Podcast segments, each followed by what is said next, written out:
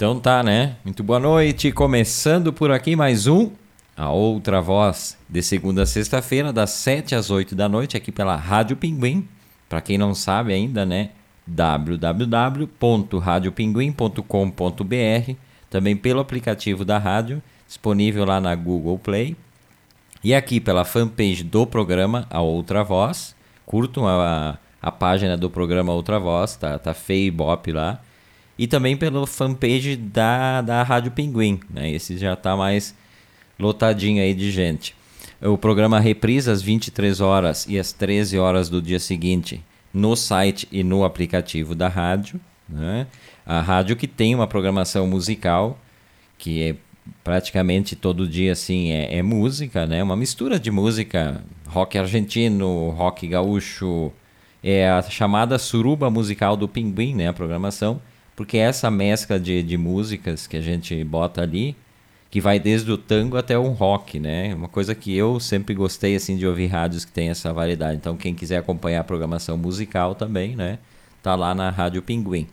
E o programa vira um podcast que a partir das 23 horas, mais ou menos, já está disponível ali para baixar e ouvir quando quiser, né? Hoje é quarta-feira, comigo aqui a titular do dia, né, Velu Mac. Boa tarde, Velu. Boa tarde, boa noite já também, né? É uma discussão é. antiga já. Boa tarde, boa noite aos ouvintes e ouventes. Porque seria, para alguns é boa noite, para outros é, é, é, é, boa tarde, né? Não sei. Essa é uma, uma questão a se discutir, inclusive, né? O que o, é, o é. condutor dirá? Depende, se depende do horário, tipo, para mim, uh, quando eu, eu falo com alguém, assim, mensagem, para dizer bom dia ou boa tarde é se eu já almocei. Como eu almoço cedo, logo é boa tarde. Mas não, eu acho que o pessoal talvez usa o critério do horário mesmo, tipo, a partir do meio-dia é tarde. Não sei o que, que tu usa.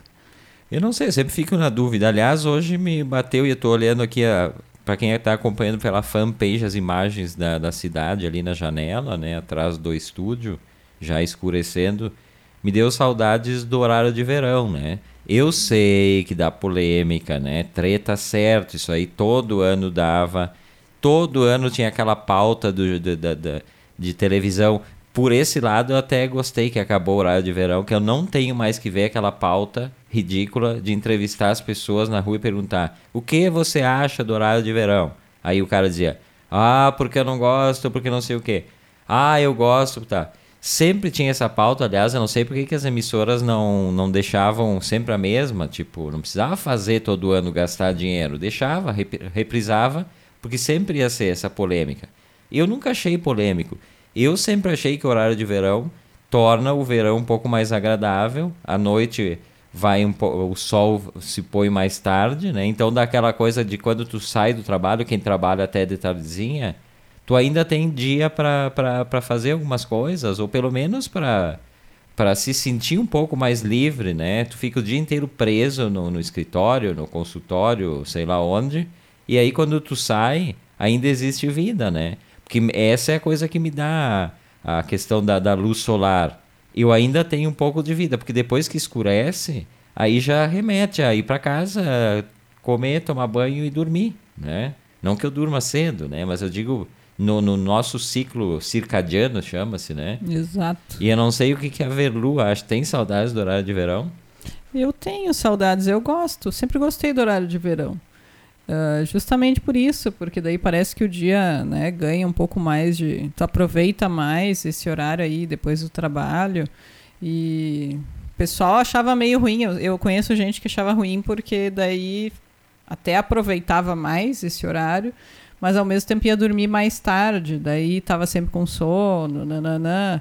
Mas não tem porquê, é só tu aproveitar enquanto né, tem luz solar. Depois tu vai dormir, enfim, se é, se é por isso, né? Porque essa essa fala, né? Eu sempre ouvi ah, que a corda tá muito escuro ainda, e aí, e aí atrasa, vai dormir muito tarde. Mas é que não é um, uma luz solar que vai ficar até as 11 da noite para a pessoa ir dormir mais tarde. Quando é 9 horas já estava escurecendo, né? Então eu acho que não alteraria muito Nos essa dias questão. mais longos, acho que às 9 horas, né? Mas se não, até antes já, já escurece um pouco. E, e de manhã cedo também, quem mora aqui na região da Serra, no Rio Grande do Sul, nem pode falar muito, porque igual no inverno aqui é uma escuridão de manhã cedo que né, parece noite. Inclusive as luzes da, da rua ainda estão acesas. Então, né, não, não tem grandes problemas, está um pouco mais escuro quando a pessoa tem que ir para o trabalho, né, ficar presa no trabalho, me parece. Me parece pois é. mais é. vantagem ter luz quando tu sai. Essa sempre foi a grande discussão, né? Tá, eles disseram que a questão da economia de energia, que sempre foi o, o, o que desencadeava o uso, né? Em muitos países ainda usam, né? Não sei se é só no Brasil que se parou Não, eu até dei uma olhada, assim. Uh, na verdade, o horário de verão é uma ideia muito antiga, né? Benjamin Franklin, acho isso, que é, né? Isso, isso. Mas não foi lido. implantado logo, foi implantado, tipo, 100 anos depois que ele teve a ideia. Mas a ideia dele, na verdade, não era nem mudar o horário, era dizer para as pessoas acordarem antes, né? Eh, quando era mais claro e tal. Então não era nem uma questão de mudar o horário em si. Aí depois, quando implantaram isso de as pessoas acordarem antes, no caso, é, mudaram o horário realmente. Mas uh, na maior parte da Europa, né? Os países adotam, os Estados Unidos, em muitas regiões, Canadá, região ali que era da antiga União Soviética, todos aqueles países ali adotam. Né? Na África, alguns, a África é menos, mas alguns né, adotam. Na Ásia também, até tinha dado uma olhada aqui. Uh, na América do Sul também, no Paraguai, no Chile, né? Uh, na América Central, em Cuba, Haiti, Bahamas. Na África, só em Marrocos e Namíbia. A África é o que acho que menos, menos adota. E ali na região do Oriente também, Irã, Síria, Jordânia, Líbano, depois na Oceania, Nova Zelândia, uma parte da Austrália. Então é, é bem disseminado, não é uma coisa né, aqui do Brasil. E os países continuam adotando. Porque essa, essa ideia da, da, da luz solar como uma coisa boa para todas as pessoas, e aí que eu não, não entendo essa discussão, né? Ela, ela é uma coisa universal, né? As pessoas que vivem em países... Uh, em que escurece muito cedo, tem problemas com isso, né? A gente sabe que tem. Tem países em que a maior parte do inverno fica completamente escuro. O, o índice de suicídios, por exemplo, é bem mais alto, porque realmente é uma opressão. A gente aqui, esse janeiro que a gente está vivendo aqui chuvoso, diz que desde 2010 não chovia tanto na região como, como tem chovido em janeiro. Já dá uma sensação, tu fica uma semana que tu não vê o sol e tal já dá uma certa sensação ruim, né? Eu estava vendo nessa semana, semana passada, eu estava vendo um, um mini documentário no, no canal Arte, né? Aliás, o canal Arte, não confundir com o canal Arte 1, apesar da, dos tipos utilizados para a logotipia do canal Sim. serem iguais, né? Acho que é uma cópia, mas o canal Arte é um canal franco-alemão um canal maravilhoso. Quem compreende espanhol, eu recomendo muito entrar no site ali, que dá para ver muita coisa boa, tem muito documentário, às vezes coisas muito curtinhas, né? Uh, mas muito, muito ilustrativas de, de, questões, inclusive de sociedade, basicamente, eles trabalham, né? Documentários. Uh, a vida nas cidades, a vida... Enfim. E aí eu estava vendo um especificamente sobre o inverno em Estocolmo, né? Estocolmo, que tem um inverno muito, muito forte, né? não preciso nem dizer, né? que lá neva muito, e às três horas da tarde no inverno está escuro. Então esse documentário, na verdade, ele acompanha a vida, a vida da cidade né? nessa situação, mas ele acompanha a vida nas ilhas. Então, porque uh, Estocolmo tem em torno de 24 mil ilhas. Hum, né? No seu entorno é. são pequenas ilhas e tal. Mas dessas 24 mil ilhas, em torno de 200 são habitadas. E o que, que acontece? As pessoas vão para as ilhas no inverno, tem pessoas que têm casas, como a gente tem casa, casa na praia ou casa no campo, eles têm casas nas ilhas, eles se isolam lá naquelas ilhas e passam o inverno ali. Imagina a depressão, Velu. Mas aí o documentário acompanha um barco, tem os barcos que fazem o serviço de, de, de levar mercadorias, né, os víveres para as pessoas passarem esse tempo. Então as ilhas habitadas recebem uma vez por semana a carga. Então mostrou, porque é um trabalho muito minucioso, porque tu não pode, o cara não pode misturar as coisas, deixar numa ilha esquecer alguma coisa, porque os caras dependem disso. Sim, porque não tem outra forma. Não tem chegar... outra forma. Então tem, tem mini mercados lá, super bem abastecidos, mostrou, né? Nós estamos falando de primeiro mundo, né? Então, uma, uma, uma um arsenal de comida para passar bem o inverno e tal. E aí mostra também a vida da, das crianças que moram nessas ilhas né, aí regularmente que elas moram, né? Nessas ilhas, então elas, claro que se locomovem de barco para ir para a escola.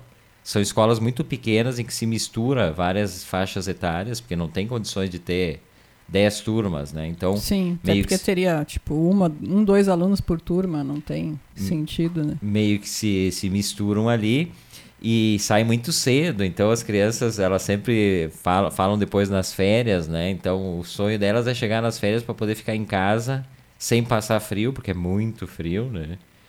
E, e, fala dessa questão da luz também. Inclusive tem artistas visuais que fazem esculturas com luz na cidade, aí já pensando em Estocolmo, para amenizar um pouco essa sensação opressiva da ausência de luz, né?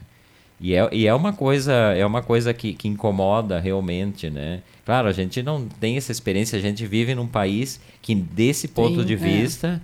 É bastante é, privilegiado, né? Exposição solar mesmo aqui no sul, imagina. E me parece que isso é uma, uma coisa que mexe muito. A gente sempre pensa, ah, o cara é europeu que quer morar no Brasil. Pois é, mas isso é uma coisa que eu acho que deve mexer é, muito, é, né, com a importante. pessoa. É, agora falando, me lembrei de duas situações. Uma que meu irmão, quando estava morando na Alemanha, em Berlim, tinha uma lâmpada, né? Porque no inverno também lá também é muito frio, neva também, né?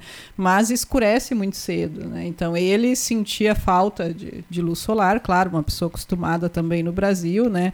Saiu de Brasília, foi para Berlim, pegou inverno lá então ele comprou uma lâmpada para ter, né, tipo substituir exposição solar. Ele tinha uma lâmpada, né, que ele ligava e se, se expunha à luz para ter um pouquinho.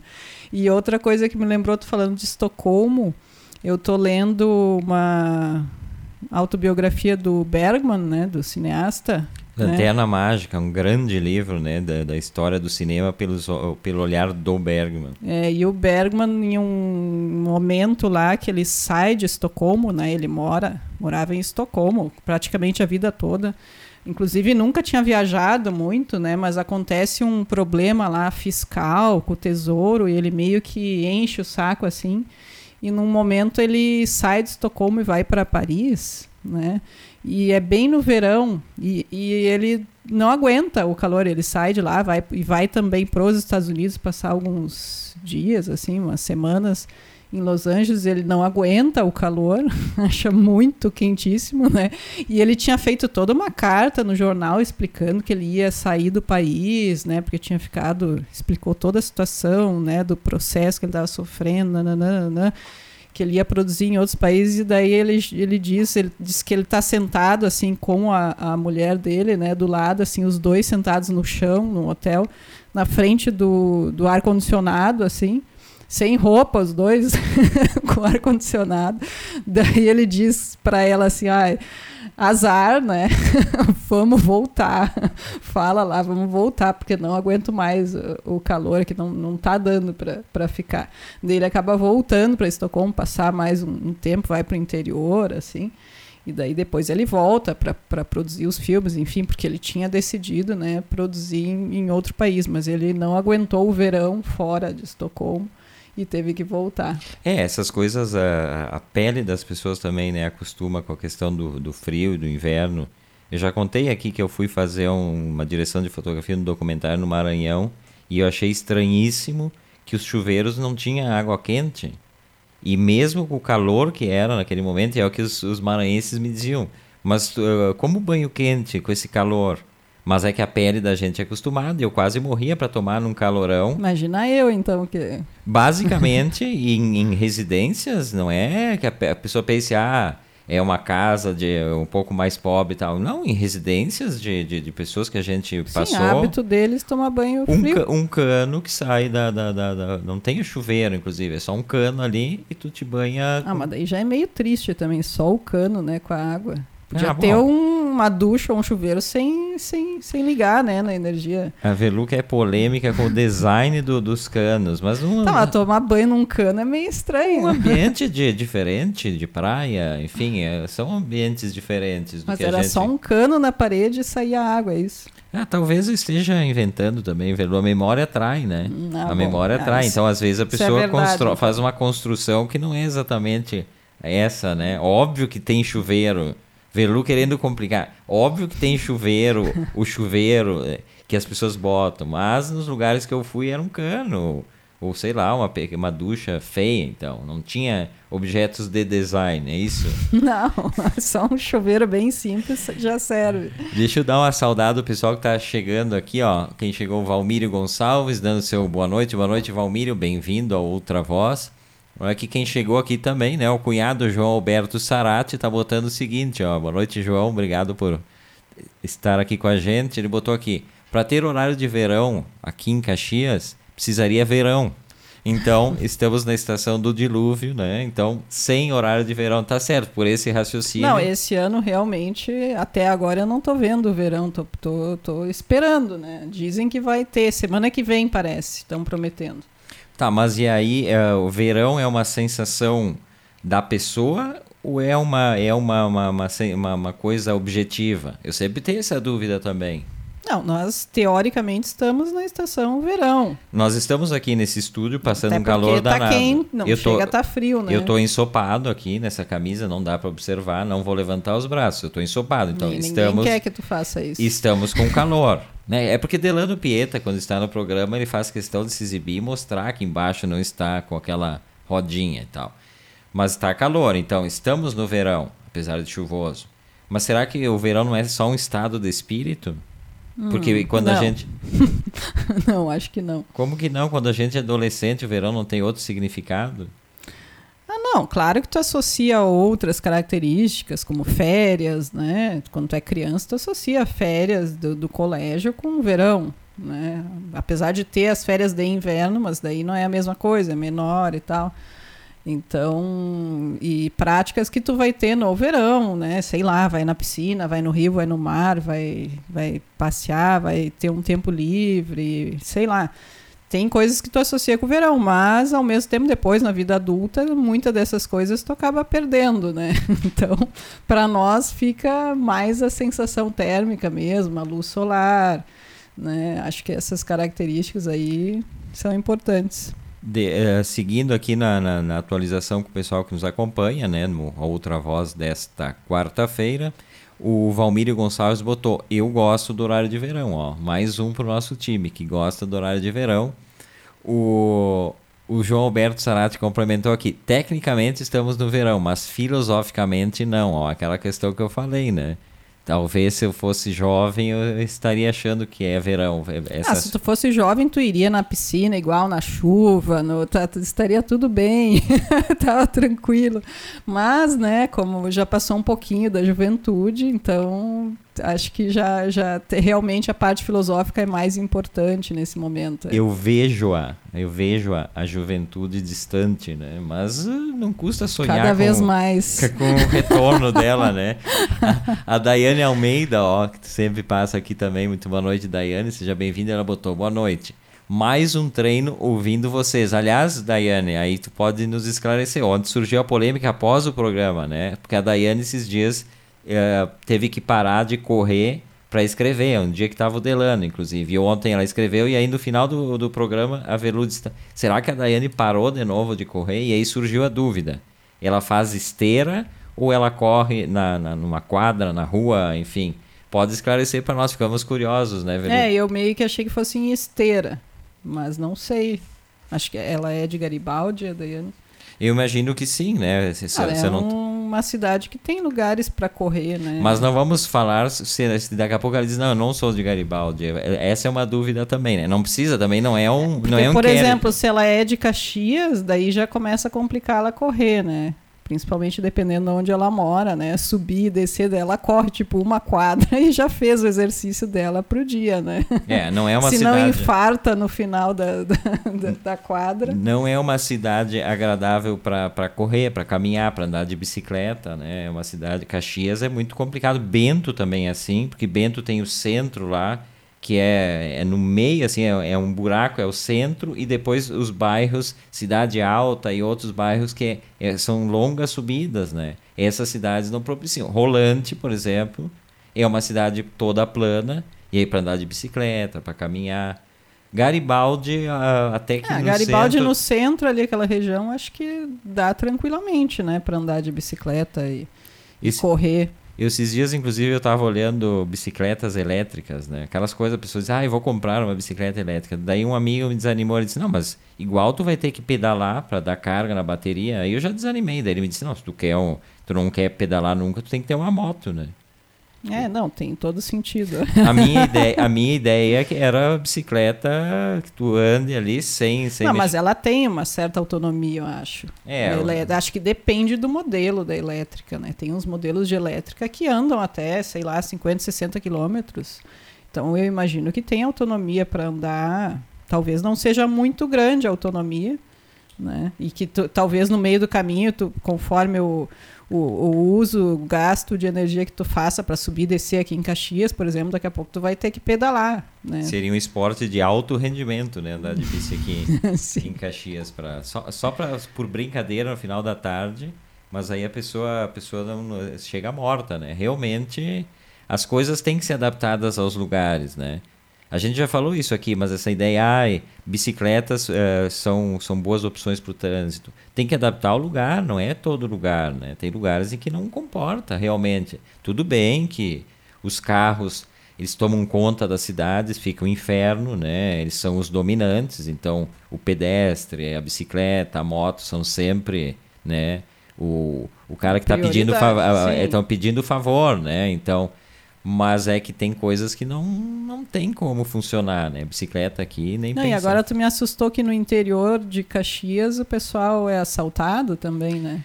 Ouvi essa história também de um amigo esse final de semana, nem me passava porque falávamos de, de pessoas andarem sempre em grupos né, de bicicleta. A gente vê muito pelas estradas e tal. E um dos motivos pelos quais os caras andam em grupo é porque existem eh, quadrilhas especializadas em assaltar, roubar as bicicletas. E aí tem os, os, os, trajetos no interior, né? Que são lindos os trajetos. E aí, quando o cara vai sozinho, um risco altíssimo. Os caras esperam, tem, tem os morros, né? Pesados no interior também. Alguns específicos. E os caras esperam ali com, com uma, um veículo, uma caminhonete. E aí, quando o cara chega lá em cima, eles rendem o cara e roubam a bicicleta. Bah. Então, uh, essa ideia de liberdade, né? De tu ter uma bicicleta e ter essa liberdade, ah, vou sair pelo interior. E aí eu fiquei chocado, né? Eu disse, tá, mas isso é comum? Sim, muito comum. Muita gente do amigo que, que Não, falou. Daí até desanima, porque a pessoa pensaria andar de bicicleta realmente num lugar assim, né? Mais tranquilo, em meio à natureza e tal. Acho que seria um pouco a ideia, fugir um pouco do centro da cidade. Agora, se tem que comprar bicicleta e, e, tem que restringir o teu, teu espaço de andar com ela ao centro, aos lugares que tu já anda, normalmente perde um pouco o sentido, né? De, de andar de bicicleta, ainda mais no meio de um, um monte de carro correndo risco de ser atropelado a cada segundo, né? Esse é outra voz desta quarta-feira. Eu, Everton Rigatti, Verlumac, batendo papo até às 8, né? Segunda a sexta-feira a gente está aqui. Terças e sextas, Delano Pieta. Ontem Delano não pôde estar aqui, né? Por motivos profissionais lá com a Rádio Garibaldi. Não sei se sexta estará, mas se não estará, acharemos uma substituta aqui, Delano Pieta. Tranquilo, não né? Não tenho ideia de quem será. Deixa, deixa eu dar uma atualizada do pessoal que nos acompanha aqui. Babilônica Arte e Cultura, lá da, da, da Lê, da né? Lê. Um beijo para Lê. A Luciane Macalli, o Zé Tiqueleiro, Zé Carlos Tiqueleiro, lá da Rádio Garibaldi, sempre nos acompanhando aqui. Um beijo para vocês, obrigado por, por nos, nos prestigiarem aqui, a gente fica super feliz. Nosso amigo Vanderlei Cunha, lá de Porto Alegre também, né? Outro que bate ponto aqui com a gente. O DJ Thunder Miguel Luiz Trois eu já tinha citado, acho eu, né? Uh, Jordano Otário Rigatti também, Dona Liana Otário Rigatti, né? essa, essa dupla com o mesmo sobrenome que sempre nos acompanha. Um beijo para vocês também.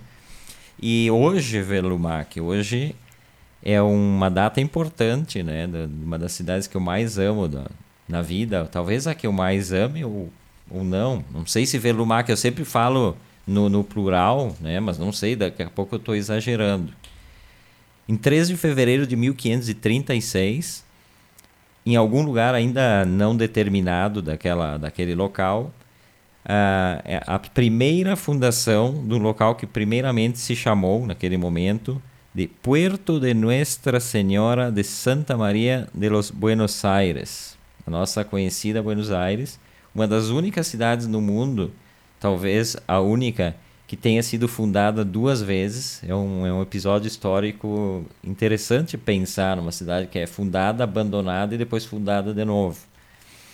É, quem chegou ali, né, o Pedro de Mendoza, que era um, um cara que, que recebeu da, da coroa espanhola, o, pagou, na verdade, essa expedição para encontrar né, novos, novas colônias. E ele, ele aportou ali, nesta data, era, um, era uma expedição grande, eram cerca de 1.500 homens, algumas mulheres. Obviamente, a gente sabe que as mulheres eram para serviço para os marinheiros, enfim. Né? Vários né? tipos de serviço, provavelmente. Uh, mais de 14 embarcações, ou seja, era bem, bem, bem, bem grande, muito, muito, muito armados, assim. E eles aportaram ali. Só que o problema é que, naquele momento, eles não encontraram riquezas, né, riquezas minerais para explorar e nem muito alimento. Não era um local que tinha muito alimento. E contou muito também essa, essa, esse problema do o rechaço que os indígenas conseguiram fazer. Os indígenas, um arco, flecha e umas bolas que eles jogavam, umas bolas de metal que eles jogavam. Então houve muito, muita resistência, né? ao contrário de outros locais que a resistência foi mínima. O Brasil, por exemplo, é um, né? Não teve essa resistência. E aí, cinco anos depois de, de ter sido fundada, o, o, governador da época manda, manda queimar todas as, as pequenas uh, casas que tinham construído naquele local. E essa população de, de, de pessoas que estavam lá, né, mantendo esse, esse posto da coroa espanhola na América, foram levados para Assunção, no Paraguai né, onde eles foram reassentados e se abandonou, abandonou Buenos Aires né, e a Argentina como um, um território muito hostil por parte dos indígenas e sem as pessoas, eh, os caras passavam muita fome, os espanhóis. A, a existência do canibalismo é muito citada na historiografia daquele momento. Não tinha o que comer. A única coisa que ficou, na verdade, os cavalos. Deixaram muitos cavalos que acabaram uh, ficando por lá e depois tinha bastante cavalo espalhado pelo campo e tal. Mas a comida era um problema muito, muito sério. Então eles foram. E aí a segunda fundação de Buenos Aires acontece em 1580. O Juan de Garay sai de Assunção, ele e muitos mestiços também que vinham de Assunção. Ele já tinha fundado Santa Fé e aí ele em 11 de junho, então, 1580, fundada pela segunda vez, e aí definitivamente, e ele deu outro nome, um pouquinho mais comprido, inclusive. Santíssima Trinidad e Puerto de Nuestra Senhora de los Buenos Aires.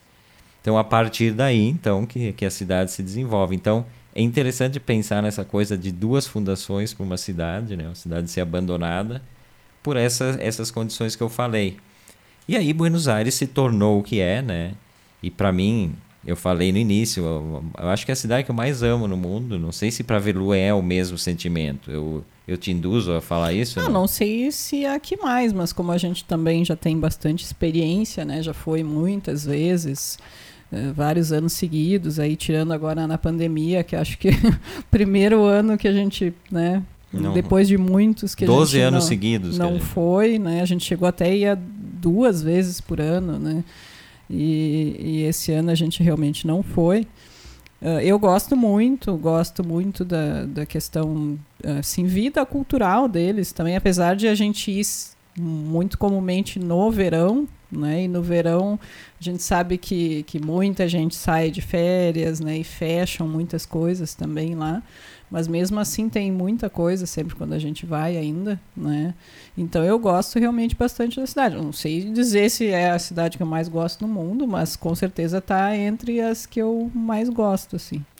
Rolante estaria entre essas? Não. a cidade natal das pessoas, ela é sempre uma, uma necessidade que a gente tem de dizer eu amo minha cidade onde eu nasci? Ou a gente pode renegar ela? Ah, tu não precisa renegar. Ela, ela, na verdade, não tem como dizer que ela não, não sofreu, né? Não, não te influenciou, não, não determinou várias coisas na tua vida. Mas tu também não precisa ser refém né, dessa cidade. Então, nem de ninguém, né? Não, é só uma, uma provocaçãozinha então, aqui, né? Então, enfim, a cidade natal acho que sempre vai ter uma importância na vida das pessoas, mas não quer dizer que seja eterna, né? Antes da gente seguir no assunto Buenos Aires, vamos falar um pouquinho dos argentinos também, vamos, vamos brincar um pouco aqui. A Daiane Almeida expli explicou aqui pra gente, né, a nossa dúvida com relação a ela. Ela corre na rua, no, as, no, asfalto. Não moro no Rio Grande do Sul. Já morei em Caxias e treinava nos morros. Hum. Aliás, saudades das ruas e Parque dos Macaquinhos, ótimo para correr. Realmente, Parque dos Macaquinhos, aquelas trilhas que tem no meio ali da, da, da das árvores ali são interessantes para quem corre, né? Me parece. Não que eu tenha, não tenha preparo físico para para 10 metros é, para quem né? consegue correr deve ser interessante. e ela para para comentar. Hoje ela parou só agora, pois hoje treino 10 quilômetros. Preciso hum. ter constância. Então, Daiane Almeida é uma atleta, né? Nossa, né? não é uma corridinha. E... Ela corre realmente.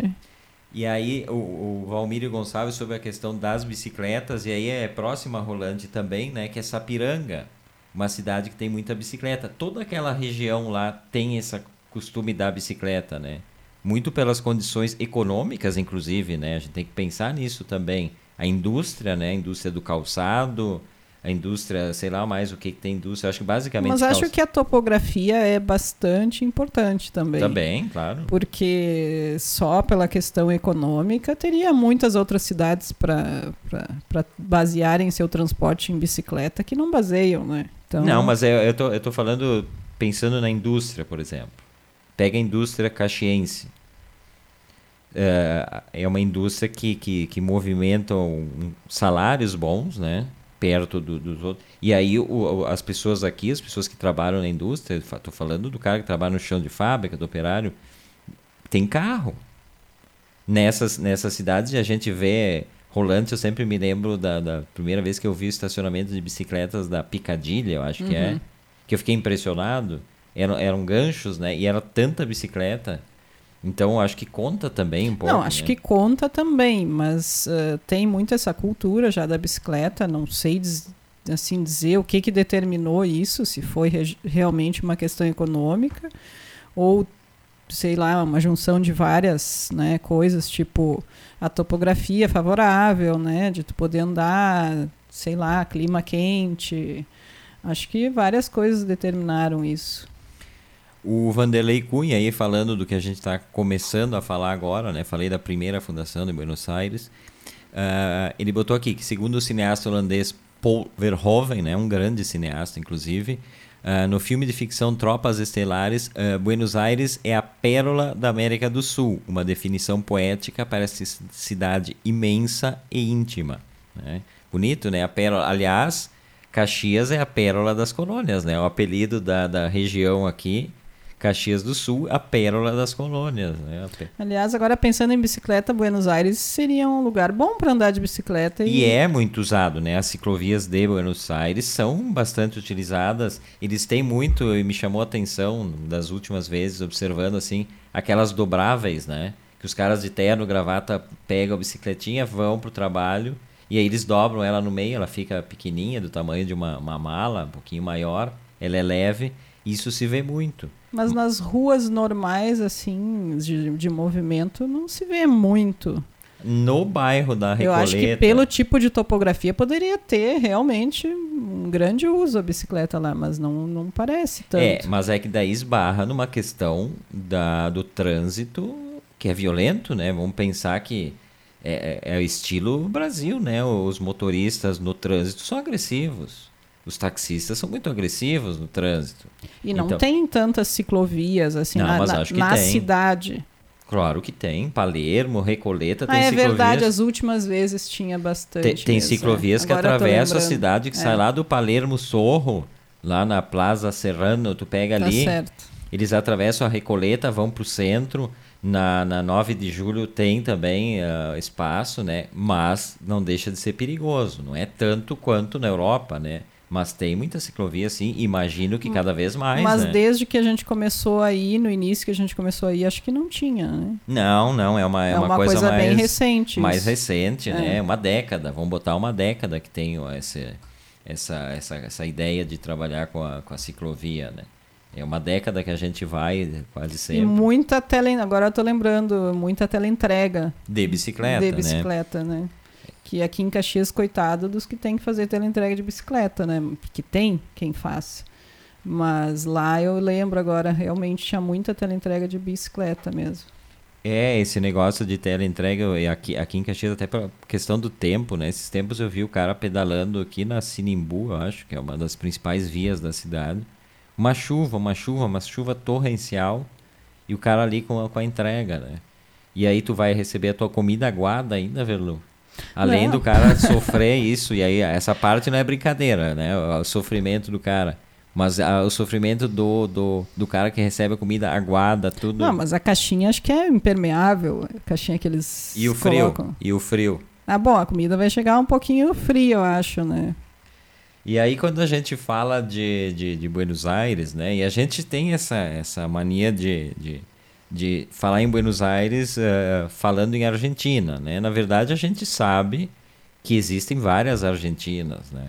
Ficou, né? A capital... Tanto que os portenhos, tem os argentinos e os portenhos, né? Tem essa rivalidade entre eles, os, os diferentes sotaques, né? Uh, e claro que a capital riquíssima, né, sempre né, o centro da, da, da, vida da Argentina, ela acabou se tornando o que ela é, né, como cosmopolita como ela é. E a gente fala como se fosse Argentina. E a gente tem locais da Argentina muito pobres, né? Tanto que eles, eles falam que, que os portenhos nem são argentinos, né? Tem meio que essa cultura na Argentina de que portenho não é argentino. Mas, igual, a gente vai falar de alguns costumes que a gente vê em Buenos Aires que podem ou não ser estendidos para o restante da Argentina e que chamam a atenção de quem, quem observa né, e quem, quem passa um tempo lá. Uh, um deles é esse, esse carinho que eles têm entre eles, e aí entre amigos, entre colegas de trabalho, que é um costume que as primeiras vezes a gente até estranha, porque aqui a gente tem uma coisa um pouco, principalmente aqui no sul do Brasil, um pouco de reticência, né? Colegas de trabalho, as amizades são sempre uma coisa muito formal.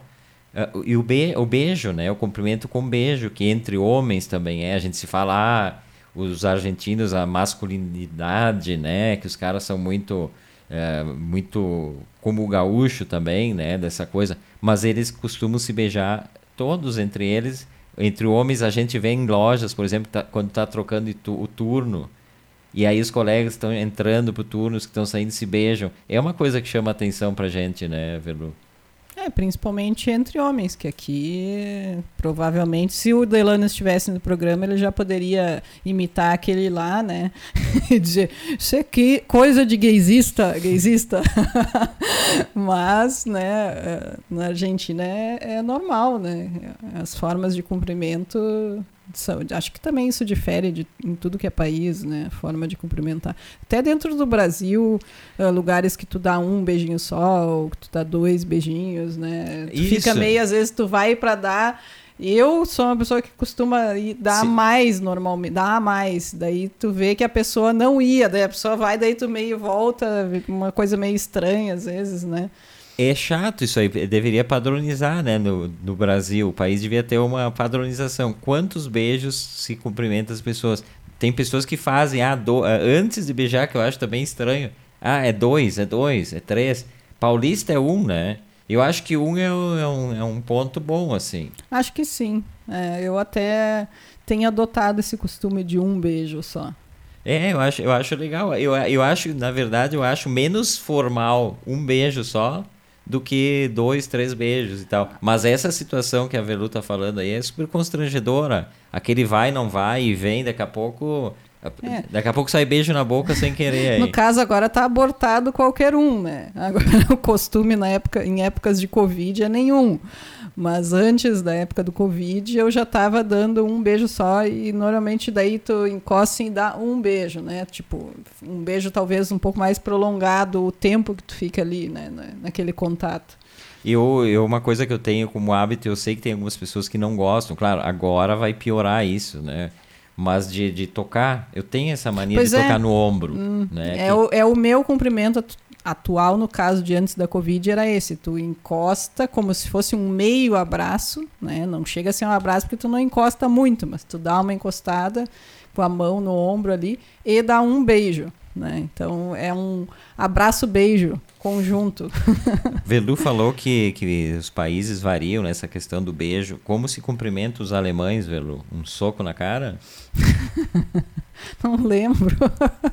tu foi também para a Alemanha mais de uma vez? Provavelmente é um xingamento. Nunca tem uma tipo... coisa agradável, tipo, bom dia, boa tarde. Começa gritando e xingando, até porque a língua já é agressiva, né? É, isso os linguistas falam, a língua alemã. Tipo uma cara fechada, assim, tipo, o que que tu quer?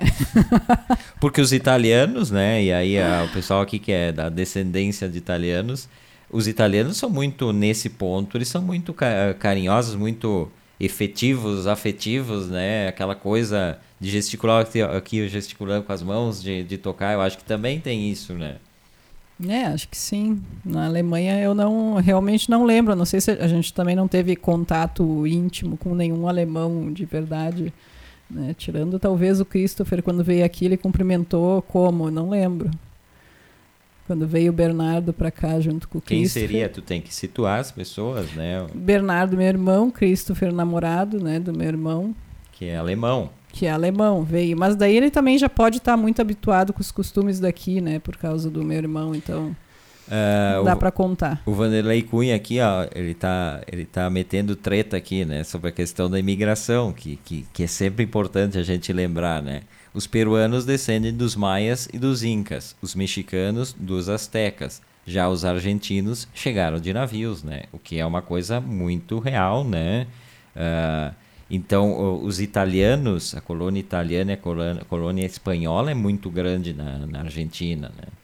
Tanto que em Buenos Aires, uh, o, o, o, espanhol tem um sotaque uh, muito semelhante ao italiano, né? E, uh, o gestual do, do, do daquilo que eu estava falando, né? De falar com as mãos, é uma herança dessa imigração. Aliás, tem, falando, falando nessa questão de imigração, tem no Netflix uma, uma série, uma série do Campanella, né? O Campanella, o, o aquele que, que tem uh, uma, uma filmografia que eu sempre critico, né? Que é o um, diretor argentino, mas que para mim é um diretor americano que nasceu na Argentina, né, formado em Nova York, que tem o filho da noiva. É, uh... mas tem filmes que tu gosta dele, não? Não, não é que eu desgoste, mas eu acho ele um comportamento cinematográfico padrãozão hollywoodiano, né? E, e, e ele dirigiu essa série que tá lá no Netflix, eu, a gente comprou muito tempo em DVD, que é Ventos de Água. Ventos de Água, que trata justamente, e é, e é eu acho brilhante o roteiro disso, que ele trata da, da do, do 1930, quando os espanhóis vieram muito para a Argentina, né, fugindo de crise, que é sempre assim, né, a migração. E depois, é, mais nos anos 2000 ali, quando os argentinos começaram a fugir da crise, 2002 foi a grande crise argentina, e, e voltar para a Espanha. E ele, ele lida com isso, e, e o, o, o fio, os, os os capítulos são todos assim, tem a parte antiga, né, de 1930 da chegada e o processo inverso, né, e de como as pessoas são recebidas no, no, no início do século e como as pessoas são recebidas a partir dos anos 2000, que aí a Europa já começa a se fechar para a volta daqueles da, daqueles países para onde eles foram, na verdade. Na verdade, muitos uh, descendentes de imigrantes espanhóis que, que é o caso dos né, personagens desse que voltam então para a Espanha e daí né, não não são bem recebidos como foram recebidos fora do seu país, né? Então, é, essa eu recomendo, e, e, os episódios não são todos dirigidos pelo Campanella, aquela, aquela, aquele esquema de quando grandes diretores dirigem uma série, dá a direção para vários outros diretores. E aí tem outros bem conhecidos da Argentina, né? É bem legal a série. É, não são tantos capítulos, né? Então dá para. Não são aquelas séries intermináveis para quem. É. Sei que tem gente que gosta, mas eu prefiro que não tenha tantos tantos episódios assim. Tem início e fim, né? É essa questão. Outras temporadas isso incomoda um pouco. Isso aqui não é com temporada, é é porque tem um nome diferente, né? A gente chama de série e, e não é minissérie quando tem fim definido. Acho que é hum, minissérie. Enfim, sei. essa é uma das dicas que eu dou no programa de hoje que eu acho bem lindo, assim, grandes grandes atores né, também, né? Eduardo Blanco, que é um grande ator, o Hector Altério, não preciso nem falar desse cara. O cara. O Ernesto Altério também. E não tem, não tem, para minha alegria, não tem. Acho que nem o episódio tem o, o, o Darim, Darim, né? que, que assim. Faltou o Darim. Ah, vamos dizer que não é da Argentina, então. Não, não é série argentina. Não é argentina. E a gente estava falando dessa questão do, do beijo, né? Da masculinidade e tal.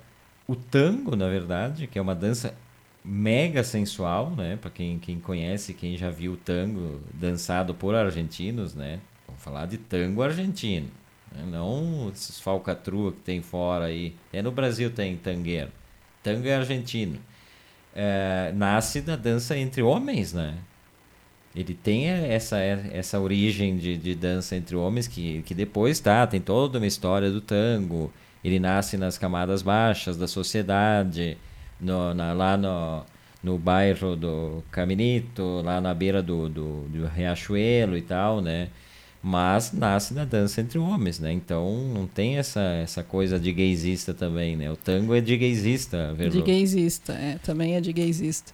Quem for para Buenos Aires e, e assistir show de tango, né? Quando for possível viajar em algum momento de novo, né? Enfim, mas uh, tem espetáculos de tango, né, que, que são um pouco mais tradicionais e que contam a história do tango. Inclusive esse início aí com dança entre os homens, né? A gente assistiu um uma vez. Senhor um, Tango é, é um super... Não, não no Senhor Tango, um outro que a gente assistiu com o teu irmão quando a gente foi uma vez. É, gente... uh, bom, Uh, a gente segue aqui lendo algumas características do, do, do, dos argentinos, né, que são, são coisas interessantes. Uh, a questão do, do, do, do, futebol, por exemplo, é uma questão super marcante na Argentina. Né? Eles são tarados, para usar uma palavra que eles usam também, né, pelo futebol. O futebol é quase uma, uma religião. E a gente viu agora, quando, quando morreu Maradona, o maior ídolo da Argentina, a gente viu que foi o, o velório dele, né? Uma coisa, uma coisa que, que marcou até pelo tempo que a gente vive de pandemia e tal. E foi, foi complicadíssima aquela situação. Mas tem, né? E a gente, a gente até conhece o estádio da, do Boca, né? Porque é uma coisa meio. Mesmo as pessoas que não gostam de futebol, quando vão para Buenos Aires, uh, vão conhecer aquele, aquele local. Porque é, tem uma mítica ali, né? Apesar de ser um bairro super perigoso e tal. Mas até Verlu foi, Verlu que não entende absolutamente nada, foi, hum. né, Verlu? Fui, é. vi que é um campo de futebol.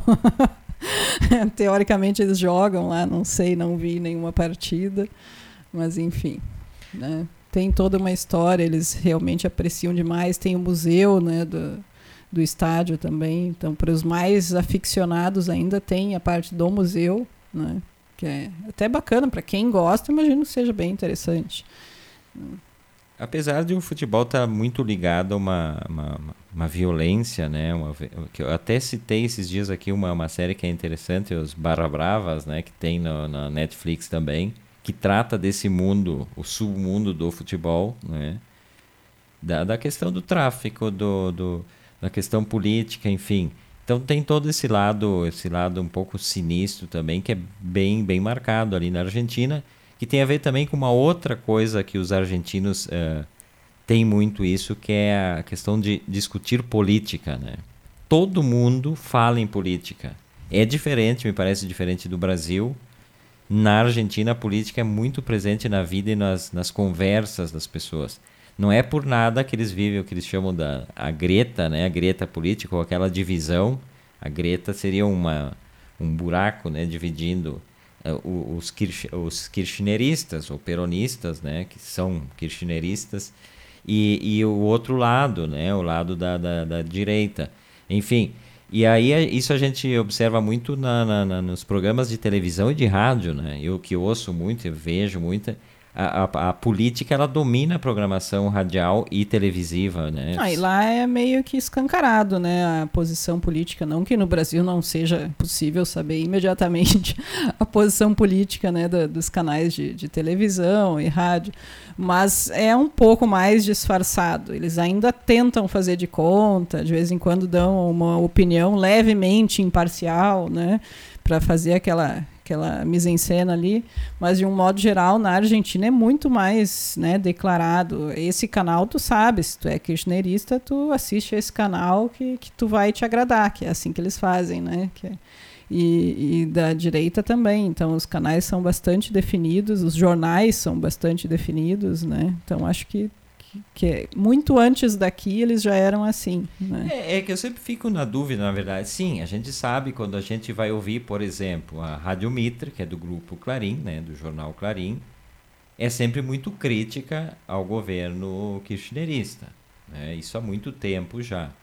Não preciso nem falar do, do Jorge Lanata, que é um dos caras mais polêmicos, dos jornalistas mais polêmicos, fundador do Página Doce, que é um jornal de esquerda. Quem lê sabe que está lendo um jornal de esquerda. Uh, La Nación, por exemplo, também, mais do lado da direita. Mas sempre eu tenho o pé atrás. Claro, eles se posicionam. Mas aí também tem que cuidar dessa questão uh, de quando eu faço uma crítica ao governo atual, seja ele qual partido for, eu como jornalista faço uma crítica. Eu acho que a principal função de jornalista é apontar erros né, de governos e criticar é, automaticamente, se um governo de esquerda está no poder e eu fizer uma crítica a ele sou de direita, isso é uma coisa que preocupa também. Na Argentina é assim, no Brasil é assim. Então, uh, o jornalista tem que fazer crítica. Claro, o que se diz, ah, quando é o, o, o Clarim vai criticar alguém de direita, ele é mais ameno. Mas aí, página 12 também, quando vai criticar um governo de esquerda, ele é mais, é mais ameno. Né? Então a gente entra num processo. Mas a discussão política entre as pessoas nas ruas, quando quem nunca entrou num táxi, quem já foi para Buenos Aires, e o, o, taxista sempre faz alguma provocação de política. A primeira pergunta, ah, uh, como é que está o, o, Bolsonaro no Brasil? Sempre tem essa alusão aos governos, ele sempre começa a conversa assim. Uma vez eu me lembro que a gente estava num, num, num bodegão bem tradicional lá em Palermo, Uh, e aí sentou um senhor que, quando descobriu que a gente era brasileira, era um bodegão, só tinha argentino lá dentro, não é um lugar turístico. E ele, e ele sentou na nossa mesa, inclusive. Sim, ele disse, ah, de Brasil, daí já foi, se aproximou, assim, E aí começou. ele ofereceu uma troca, que ele nos mandava a Cristina e nós mandássemos a Dilma, ou o Lula. Era o Lula. O Lula, é, na época, enfim. Ele... os argentinos têm essa, essa picardia que a gente, que a gente chama, né, de, de falar de política. Mas claro que nos últimos anos ela, isso se acentuou para um nível já que passou né, do, do civilizado, de brincar e tal. Que é um processo triste pelo qual a gente já está passando e que ele deixa muitas marcas nas pessoas. Né? Daqui a pouco falar em política termina em, em facada, em tiro, em agressão. Né? Porque eh, anteriormente não era assim, se discutia e tal, mas era um pouco mais. Agora já está mais pesado, né? Mas acho que outra diferença uh, em termos de política da Argentina, também, ao menos ali em Buenos Aires, que se vê muito, é que eles realmente protestam muito mais. Né? No Brasil, para ter um protesto na rua, alguma coisa assim, né, de importância, é difícil. Né? E já lá, ah, sei lá, aconteceu uma mínima coisa ali, já, já fecharam lá, já estão lá na frente da Casa Rosada, já, né? É, isso é uma ca característica também que, que, que meio que, se a pessoa observa, a pessoa fica, fica, fica surpresa, né? Porque já existe, é tanto protesto, mas tanto protesto o tempo todo por tudo, né? E é tão organizado essa questão dos protestos, que já existe, por exemplo, na, na Casa Rosada. Agora, com o atual governo, um pouco menos. No governo anterior, do, do Macri, já tinha mais ostensivo. Aquelas grades que estão sempre lá. Permanentes, aquelas grades. Imagino que agora esteja sem as grades, inclusive. Né? Mas, e aqueles caminhões uh, que jogam água sempre que permanentemente estacionado nas vielas ao redor ali da Casa Rosada, né? E os, os próprios uh, veículos de comunicação, se ligar à TN, por exemplo, a Todo Notícias, que é uma das mais importantes, pertencente ao grupo Clarim. De manhã tem as, as, as questões do trânsito, do, do, do, tempo e os paros, né? Como se chama as, as paralisações e tal os paros em que ruas vão acontecer. Já já está incorporado a previsão do, do, a, do, trânsito, né? Previsão do, é, a, a, questão do, do jornalismo de, de, de, prestação de serviços. Então, é interessante também, também chama atenção, eu já vi muitos e tal, né? Claro, tem aquele das quintas-feiras lindo, né? Emocionante, que são as madres, né? Da Plaza de Maio quem já participou. Não sei se elas não chegaram a cancelar agora por causa da pandemia em algum momento, acho que sim. Eu acho, né? eu acho que durante a pandemia tá, tá cancelado. Cancelaram. É. Mas para quem de muitos e muitos e muitos anos se, sempre fazendo nas quintas-feiras, elas cancelaram, acho, em algum momento. Para quem não sabe, desde a época da ditadura militar, os, os filhos e os netos desaparecidos, elas organizaram um movimento que silenciosamente foi muito reprimido no, no início, né? Ficavam andando em círculos em torno daquele mini obelisco que tem em frente à, à Casa Rosada, na Plaza de Maio, e ficavam andando em círculos ali, silenciosamente, com lencinhos, né? O, os panuelhos, como se chama, uh, e protestando com as fotos dos filhos desaparecidos. Esse, esse desde aquela época, filhos 1900, e depois netos. E depois né? os netos, tem as abuelas. É. E desde aquela época, todas as quintas-feiras, se não me engano, são as 16 horas que acontecem, tem, a gente já participou de um. É, é bem emocionante. Eu tenho, eu tenho imagens que eu fiz e tal. E a gente fica participando, as pessoas vão se incorporando. E até hoje, não, aquelas, aqueles cartazes com a foto dos desaparecidos, né? Aliás, o Página Doce, que eu falei no Diário de Esquerda, todos os dias publica a foto e a história de um desaparecido, desde que foi fundado. Também é importante, assim, né? Ficar lembrando essas uhum. coisas. Uh, esse é outra voz desta quarta-feira, eu, Everton Rigatti, Verlumac, empolgadíssimos, né? Até às oito a gente vai falar sobre Buenos Aires, não tem como, né? Essa paixão, aliás, a gente está quase, quase no final, não falamos nem um terço do que teríamos para falar, né? E aí quando a gente fala em comidas também, não dá para deixar de falar das empanadas, né, Verlu? Ah, maravilhosas, hein? Empa... Eu comeria uma empanada agora, nesse momento, inclusive. Para mim, uma das. Da, tem, a, tem aqueles. Tem a com ramon e queijo, que é presunto e queijo, que eu acho maravilhosa. Mas tem a clássica, aquela, né, Velu? Crioja. A crioja, que é uma espécie de, de carne. Uh, não é um guisado, é uma carne picada, né? É, na verdade, para ter o desespero, metade dela é cebola, tá? Do recheio, só para te avisar. O Everton, para quem não sabe, é uma pessoa que não gosta de comer a cebola, né? Essa pessoa que, que tem esse probleminha em morder a cebola. Mas a, a empanada crioja, ela é basicamente simplificando muito a receita, mas é basicamente metade guisado, carne moída e metade cebola, né? Claro, com temperos, enfim, coisas, né? Mas é, é, aí a proporção tem que ser essa, porque senão eles dizem que fica muito seco. Né? Então a cebola é para dar essa. Porque quem já comeu sabe que, que inclusive tu te suja todo, né? Normalmente, porque ela é bastante molhada. Então, é para ela ficar assim, tem que ter bastante cebola. E, e aí tá, tinha várias referências aqui. Tem, tem uma música do, do Bersuí Vergarabá, que é uma, é uma banda bem louca da Argentina. Sim, que agora eles se chamam só La Bersuí. La né? Bersuí. La Argentinidad al Palo. É uma música cuja letra brinca muito com essas coisas que eles, eles têm essa capacidade de brincar com eles mesmos. Eu acho que os argentinos têm um pouco disso também, né? Uh, então essa letra, por exemplo, e a gente está quase no final, nem vou conseguir responder a pergunta do Vanderlei Cunha.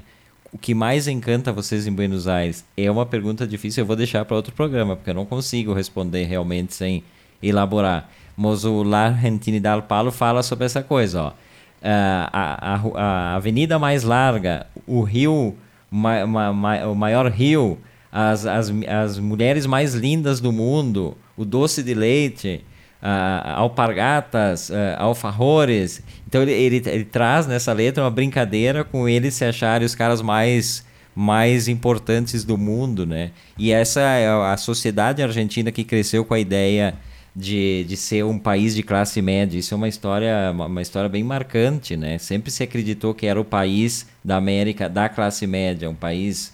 Uh, tem, tem um livro que eu li, para quem lê em espanhol, é, é, maravilhoso esse livro. Esse cara, Adamovski, é um grande pesquisador, historiador. História da classe média argentina. Daí fala apogeu e decadência de uma ilusão, né? Que é, é a grande estão questão. cada vez mais longe dessa classe média aí. Exatamente. Isso... E a gente está chegando ao final, Velu, do programa, desculpe te cortar, mas estamos em cima do laço. Amanhã voltas, então? Volto, dizendo pro pessoal assistir ao clipe esse da La Argentina da Palo do Bercy, que é muito legal. Dirigido por Jorge Lanata, do jornalista importante da Argentina, super polêmico, que eu falei antes, tá bom? Beijo pessoal que nos acompanhou até, até agora. Amanhã a gente espera vocês. Se cuidem e tchau.